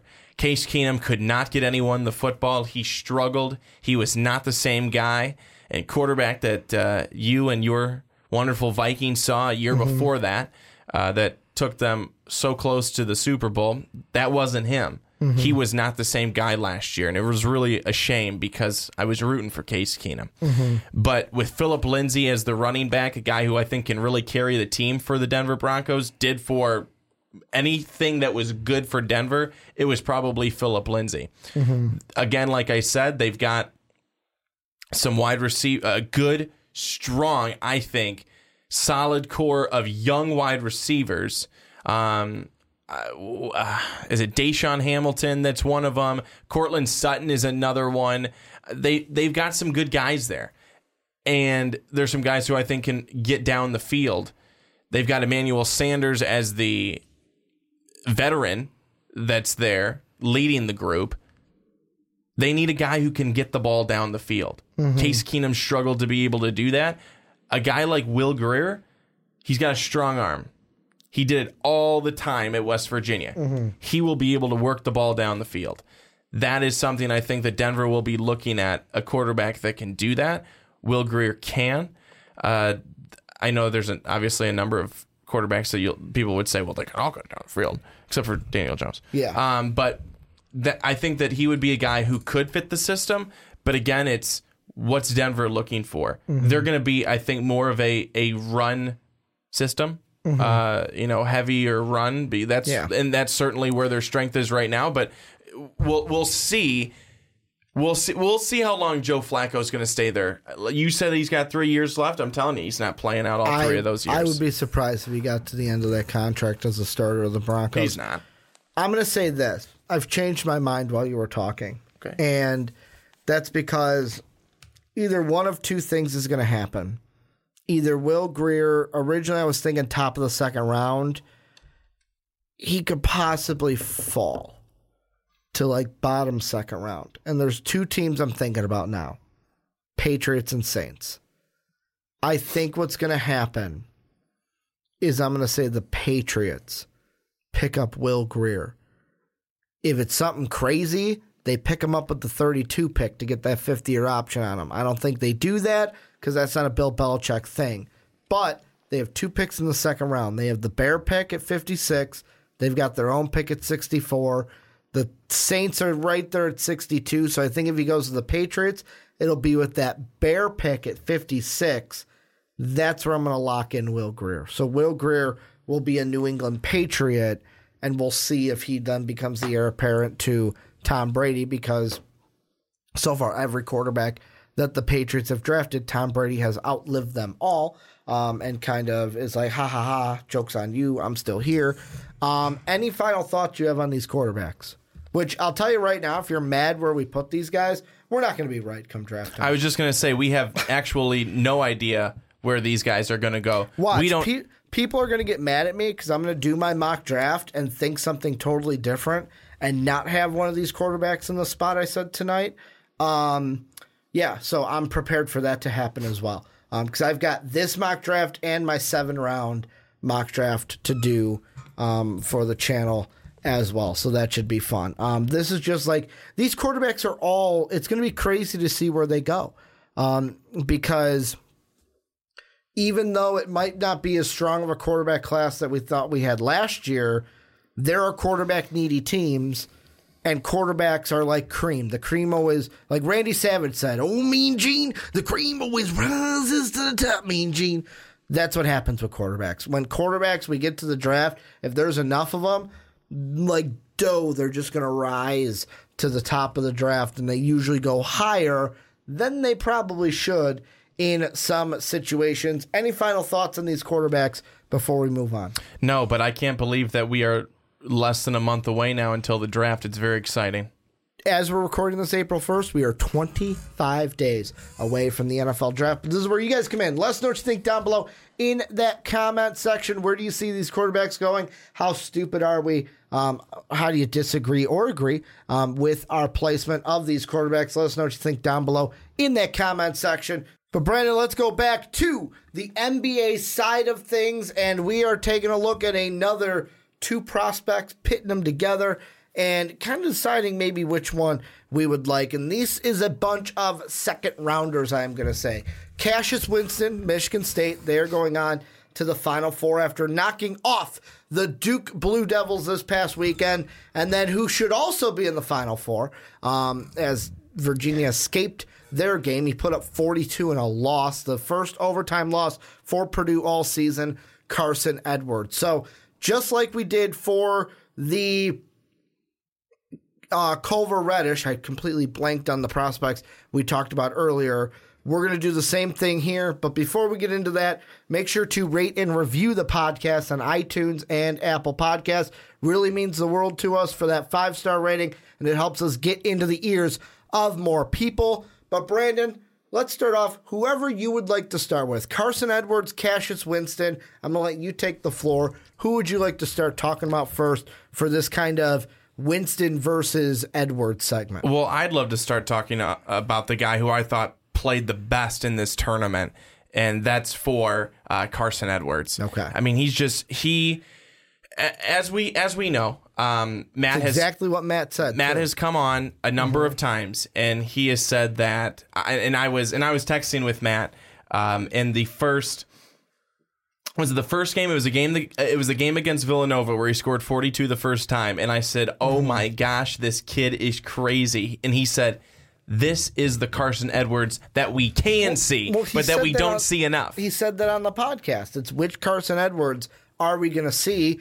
And we saw the 42 point Carsen Edwards in what, two of the four games that they played? And the just phenomenal stat was he is the first player to have four 25 point games in the tournament, four straight 25 point games in the tournament since Steph Curry did it in 2008. I mean, you just look at this guy, and without him, without his awesome three point shooting, mm-hmm. nine of 16 against Villanova, not as good against Tennessee, went five of 14, and then 10 of 19 against Virginia.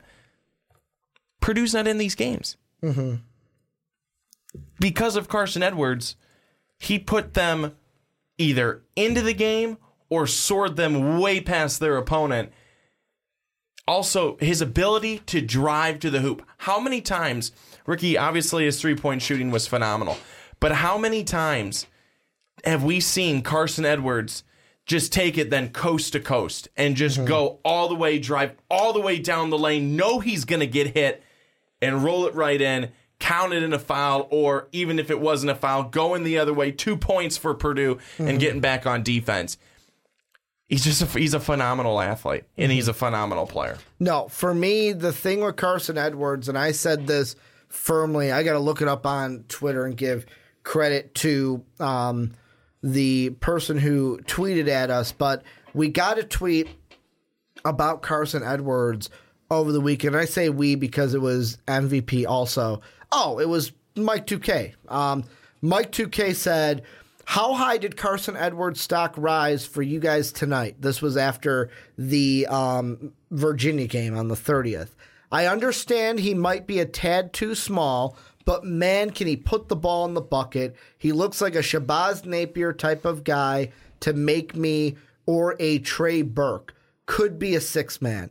And my response was, I'd say he played himself into the second round this March. Um, and then Mike 2K came back with after tonight, I could see the Warriors or Rockets at the end of the first, um, honestly. But like my thought is Carsen Edwards with this tournament solidified himself in my mind as a for sure second round pick. Like there might have been some people before March saying like, well, you know, Carsen Edwards could be a second round guy, but he's way too inconsistent. I don't know if I'd want my team um, spending a second round pick on him. But from what we have seen in March from Carsen Edwards, I think, and I'm going to put this, and Mike 2K is 100% correct with his six man comment because the pro comp that I'm going to kind of work towards for this is kind of a Lou Williams. Lou Williams of the Clippers, where I know Lou Will has been in the league a lot and wasn't exactly what he was now coming out of college. But a smaller guy, Lou Will, 6'1, about 170. Carsen Edwards, 6 foot, 195. And that's what Lou Will is a guy who comes off the bench for the Clippers and he's got one goal put the ball in the bucket. And he's had some phenomenal shots, some phenomenal buzzer beaters. And I could see Carsen Edwards being the same team for a team at his floor. His floor to me is Lou Will, a six man who can come off the bench, put the ball in the bucket, and give you points off of your bench, being that first guy off of it to relieve a starter. And he just brings a lot of energy. He brings a lot of energy to the floor. Mm-hmm. And he plays with passion. it, pa- passion, and there's just an excitement around his game. Plays with That's passion, fun. but he doesn't foul. He only averaged two fouls. He's not out of game. control. Exactly. He's not out of control. Like, passion. The turnovers. He's not Draymond Green. I'm mad at you. I'm kicking you in the balls Exactly. now. Getting teed up. Passion. Exactly. Like he's not going to be a guy that racks up assist numbers. He's not going to be No. a guy that rebounds the ball. He's going to be a guy that has one goal. I'm going to put the ball in the bucket, and that's why I think he'd be a quality six man for a team at the next level because he is a phenomenal scorer and has the shooting ability. Like that 10 of 19 from 3, I saw that and I was like, first off, I know the NBA 3 is deeper than the college 3. He taking them deep. Well, and my my first thought was, is this what I can expect? Not, I'm not expecting 10 of 19 every night, but is this the percentage I am looking at as over the year from Carsen Edwards, that 40 to 50? Or am I going to see what he averaged per game this year, which was 35% from three? Which average am I going to see from Carsen Edwards from three? That's Maybe somewhere one. in the middle. Yeah, maybe, like somewhere in the middle. If if we're sitting around thirty eight to forty percent, that would be a little bit better than the thirty five. Like he averaged about three point eight made threes to an average of ten point six taken threes. So he's taking them. He just wasn't making a ton of them. I mean, you look at Carsen Edwards and for the purpose of this comment and Ryan Cline. Mm-hmm. Yeah. Mm-hmm. And look at where they were taking some of those threes from. I mean, downtown. They weren't taking James them Brown. Right. Yes. Yes. They weren't taking them right there, right by the line. I mean, Mm-hmm. they're they're pulling up, step back, boom, knocking it right down. Defender in their face, and it's confidence. It's confidence for Carsen Edwards too. He's a Mm-hmm. confident player. He plays, like you said, passion. He also plays with a chip on his shoulders and confidence, and he, that's what makes him so. I, I think for Purdue, that's what made him so elite.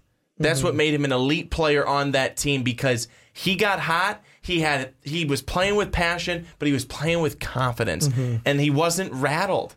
He wasn't rattled. It was it was really uh, it- it- he was fun to watch in this tournament. He's been fun to watch for Purdue fans for as long as I can remember, you know, it, it seems like these last couple of years now, it's just been the Carsen Edwards show for for the Purdue Boilermakers, and they're gonna miss him for sure because he's a special guy, a special talent. But that's what you're taking to the NBA, and I also don't believe that it's going to be one of those guys where, man, we heard so much about him in college. He, you know, is setting all these records in the tournament. He gets to the NBA and fizzles out. I don't think that's going to be him. Mm-hmm. I think that you're right. He, he's someone who coming off the bench is going to provide a great spark for a team. And again, passion, confidence, and excitement. What about Cassius Winston in your mind? Because to me, the thing that I wonder with Cassius is so at the next level NBA, if you were going to be that Carsen Edwards type that I said, that six man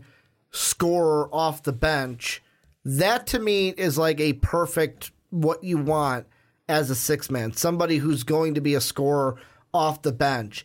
Not saying Cassius can't score. He did average 18 a night in college this year, but he to me is more of a guy who he's not going to go just get points for himself. No, He's no. going to distribute the ball as well. Could he be a guy that teams look at as a second round prospect and say, hey, he's not going to be the type of scorer that maybe Carsen Edwards is? He's going to be a little bit more of a facilitator. Could teams still want that as a six man second round pick, even though he's more of a facilitator than just a pure scorer? Yes, absolutely. I mean, there was a reason why he was the Big Ten Player of the Year. Mm-hmm. It's because he does a whole lot, and it's not just scoring. Yeah. Michigan State wouldn't be the team that they were without him feeding the ball to a number of their big men or their three point shooters. It's his leadership too. That's that's another thing Mm-hmm. that Cassius Winston brings to his team and, and to whatever he's doing.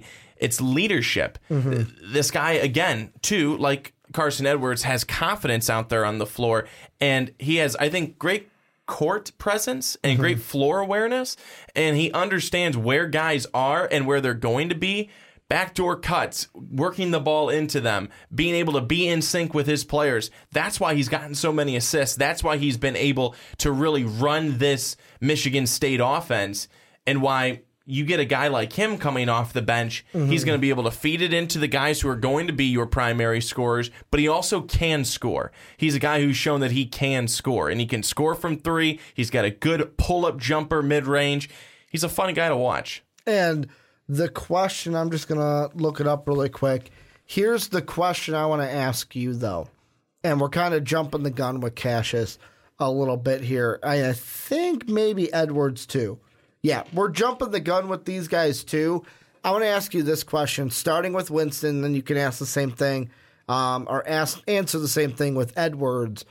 Is there a chance that they stay? Because both of them, three year guys. Do they stay for their senior season? So with Cassius Winston, if for some if they win the national championship, he is not staying.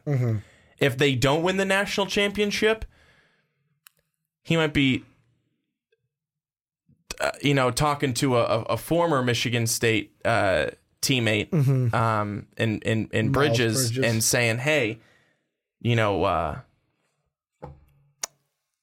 you uh, stayed. How did how did it work out? Type of deal." Carsen Edwards again, in talking with Matt, Yeah. doesn't sound like he's going to be back. That this is like th- This sounds like this was this was it for mm-hmm. Carsen Edwards. 'cause- that he was he was going to be moving on. Because also the thing you got to play into as well with these guys is like I bring up Daniel Gafford, I bring up Jontay Porter. Where last year, two guys, their draft stock wa- was where it was, and they said I'm going to come back because maybe I can inch myself up a little bit. I can improve that stock. For either of these guys, Winston, I see as a guy that if he comes back, could possibly up his stock a little bit. And by up his stock, I mean could play himself into because right now, if you look at Tankathon and you look at the point guards for their big board, you've got the guys in the first round like Ja Morant, Darius Garland, Coby White, Tre Jones, um, Shamorie Ponds, and then Ty Jerome is right there at the end. But then the second round guys, Marcus Howard, Carsen Edwards. They don't even have um, Cassius Winston listed for their top full two rounds of a big board. That to me is why with Cassius, I wouldn't be surprised even if they won the national. Like if he wins the national championship, I agree with you. I could see him leaving because it's like, well, what else do I have? Like, what else do I have to do in college? Like, I've hit the pinnacle and I've won the national championship. Unless he wants to try to win two in a row, which is really hard to do. But I feel like Cassius could be a guy where, hey, if I stay, let's say they don't win the national championship, I'm going to stay. I can up my draft stock a little bit because I know each draft class is different. Don't know what point guards he's going to have to go up against later on, but like there won't be a Marcus Howard, there won't be a Carsen Edwards, there won't be a Shamorie Ponds at that point in the draft. There won't be a Ty Jerome because these guys go on to the NBA that he might be able to play his draft stock up to where he is a for sure second round pick next year. So it'll be interesting to see where he goes. Where Carsen Edwards, it kind of seems like, in my mind, I'll ask you, that his stock is pretty much It's a- solidified. it's a- his This is the stock, highest he's Carsen. Edwards, his stock is at the highest that it possibly could be. like he couldn't If come back and he even come- if he was more consistent, wouldn't the, be the only way that he, that would thing that would happen with Carsen Edwards in Mm-hmm. my mind is that he comes back and he takes a step back. and then people go, "Ooh, good thing we didn't like. Good thing he didn't come out because we were going to draft him." I'm not saying that he would, Yeah. but he's at the peak right now. There's more he's to at the, hurt than- people. People are talking about him. Yep. People are thinking, "Oh, could he be rising? Could he be rising in these drafts?" Mm-hmm. Well, it's like you know, not not look to. at look at Mike 2K. He said end of the first round. That he was thinking that he wouldn't be surprised if a team at the end of the first round took Carsen Edwards. That's kind of where the hype is right now with him. Absolutely. So I I think that Cassius Winston has more of an opportunity. Mm-hmm. Again, in my mind, if they win the national championship, he's saying this was great. Uh, you know, Coach Izzo, this was outstanding. I loved it. I did what we. I I was part of a team that accomplished what we wanted to accomplish. I'm heading out. Mm-hmm. But if they don't, if they get so close and they lose to Texas Tech or they lose to Virginia going to be a tough or to opponent. or to uh, Auburn, I think that he's saying, I was this close. I was this close. I got one more year left. We can do this. Yeah. I'm coming back one more year, and I'm going to try and see if I can raise up my stock a little bit more from what I did this year. That's just my thought. That's my initial thought. I want to tag one conversation at the end of this one because I know I told you I didn't ask you this in the Culver Reddish because Reddish is his teammate, but I'm going to kind of tag this in at the end um, to the Winston Edwards discussion because we're talking about staying or leaving. In your mind, what is Tre Jones going to do? Is he going to be at Duke next year or is he going to go to the NBA draft? I think he's going to be at Duke. Okay. I think he's going to be at Duke. He was so heartbroken Just in that over. ga- in that game on Sunday. He was so heartbroken. And honestly, I understand that they that they talked with RJ and Cam, you know, after the game and, Mm-hmm. and, and, and I think Zion, I didn't see that one, but I saw I think it Mm-hmm. was RJ and, and Cam that were they're talking there. They're upset, they're bummed. They're going to the NBA. yeah. Tre Jones Especially Tre, like Tre, Zion Tre, Tre Jones RJ. though. I, I think that I think he's going to have a more illustrious college career than he's going to see in the NBA. Mm-hmm. And I think that he wants to keep that alive if he can. I think he'll be back. Well, the thing I'm going to look up really quick is. Give me a second. Forgot to put in college for there because he's an NBA player now. Um, but I would almost look at his brother, Tyus Jones, because Tyus was a guy where only one year at Duke. That was a Duke team. Let me see who exactly was on that roster. So yeah, that was the Jahlil Okafor. So like Jahlil Okafor, um, Justin Winslow, Grayson Allen. That was Allen's freshman year when he had that amazing championship game, and it was kind of like here I am to play for Duke, and that's where Grayson Allen became a household name. Marshall Plumlee was on that team. Semi um, Ojeli. Ojelie, I think that's how you say it, um, was on that team. NBA guys now. At this point, Quinn Cook as well was the older guy on that team. I kind of almost wonder if Tre is going to talk to talk to his brother Tyus a little bit because Tyus is a guy that left. He got drafted at the end of the first round, 24th pick. Hey, guess what? If I look at Tankathon, where's Tre Jones going right now? 23rd in their mock draft. In ours, I had him as high as maybe 17 to the Boston Celtics. Um, but I wonder if he's going to talk to his brother Tyus and say, "Hey, what do you think? What happened to you? Like you came out after one year at Duke after being the guy. Like he wasn't the number one guy. It was Jahlil Okafor was the number one. Justise Winslow was the second scorer, and then Grayson Allen had the championship game that took him by storm.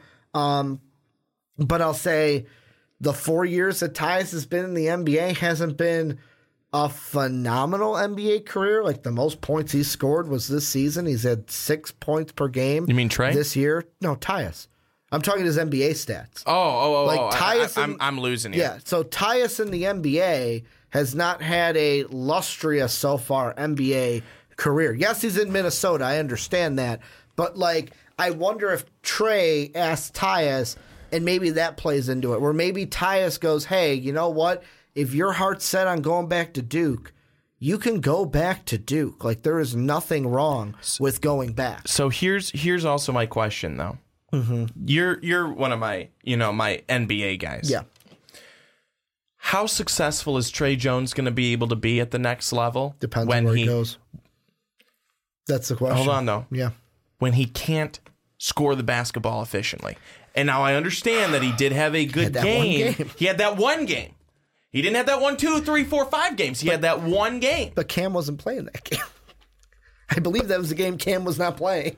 But look at but look at so many of the games. Again, I know it's a taste of the tournament, but that's you know when we everyone's watching. Yeah, you're talking the VT game. Yes. Yes, he had a really good game that game. Mm-hmm. He was outstanding. But the first time But- they played VT, only had nine points. But it's how how what what's his impact going to be at the next Mm-hmm. level? Good defender, lockdown defender.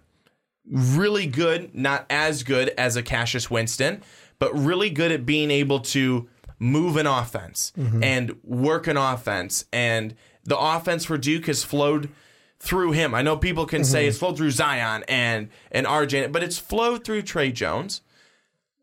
How good is he going to be at the next level for the NBA? So I'm watching a video here on it's ESPN on Tre Jones' stat page, and it's they're doing an interview after the game, and RJ Barrett has to he doesn't have to, but honestly he does because that's what you do um, to your buddies is he's got to put his arm around Tre and console him because Tre is so so distraught after losing that Michigan State game that kind of just breaks your heart um, to see him like that. Um, but that's an interesting thing that I thought about when I saw Tre Jones break down like that. I was like, huh, a couple years ago, Adam Morrison does almost the same thing, and we're making fun of him for it. Years later, Tre Jones does it, and Tre Jones isn't the only one. It's just for that Duke game he was. And nowadays, it's like, oh, look at that guy showing emotion. Where when Adam Morrison did it, it was like, oh, look at this crybaby. You lost the game. Men don't cry. Um, just kind of made me think of how our society and culture has changed, especially with the tournament and losing games and showing emotion. I think the best decisions for Tre would be to go back. Um, I don't think he has to come out because, like you mentioned, with uh, the NBA side, it all depends on where he fits. If he's going to for sure go to Boston, then sure, come out. That'd be a great fit for Tre Jones.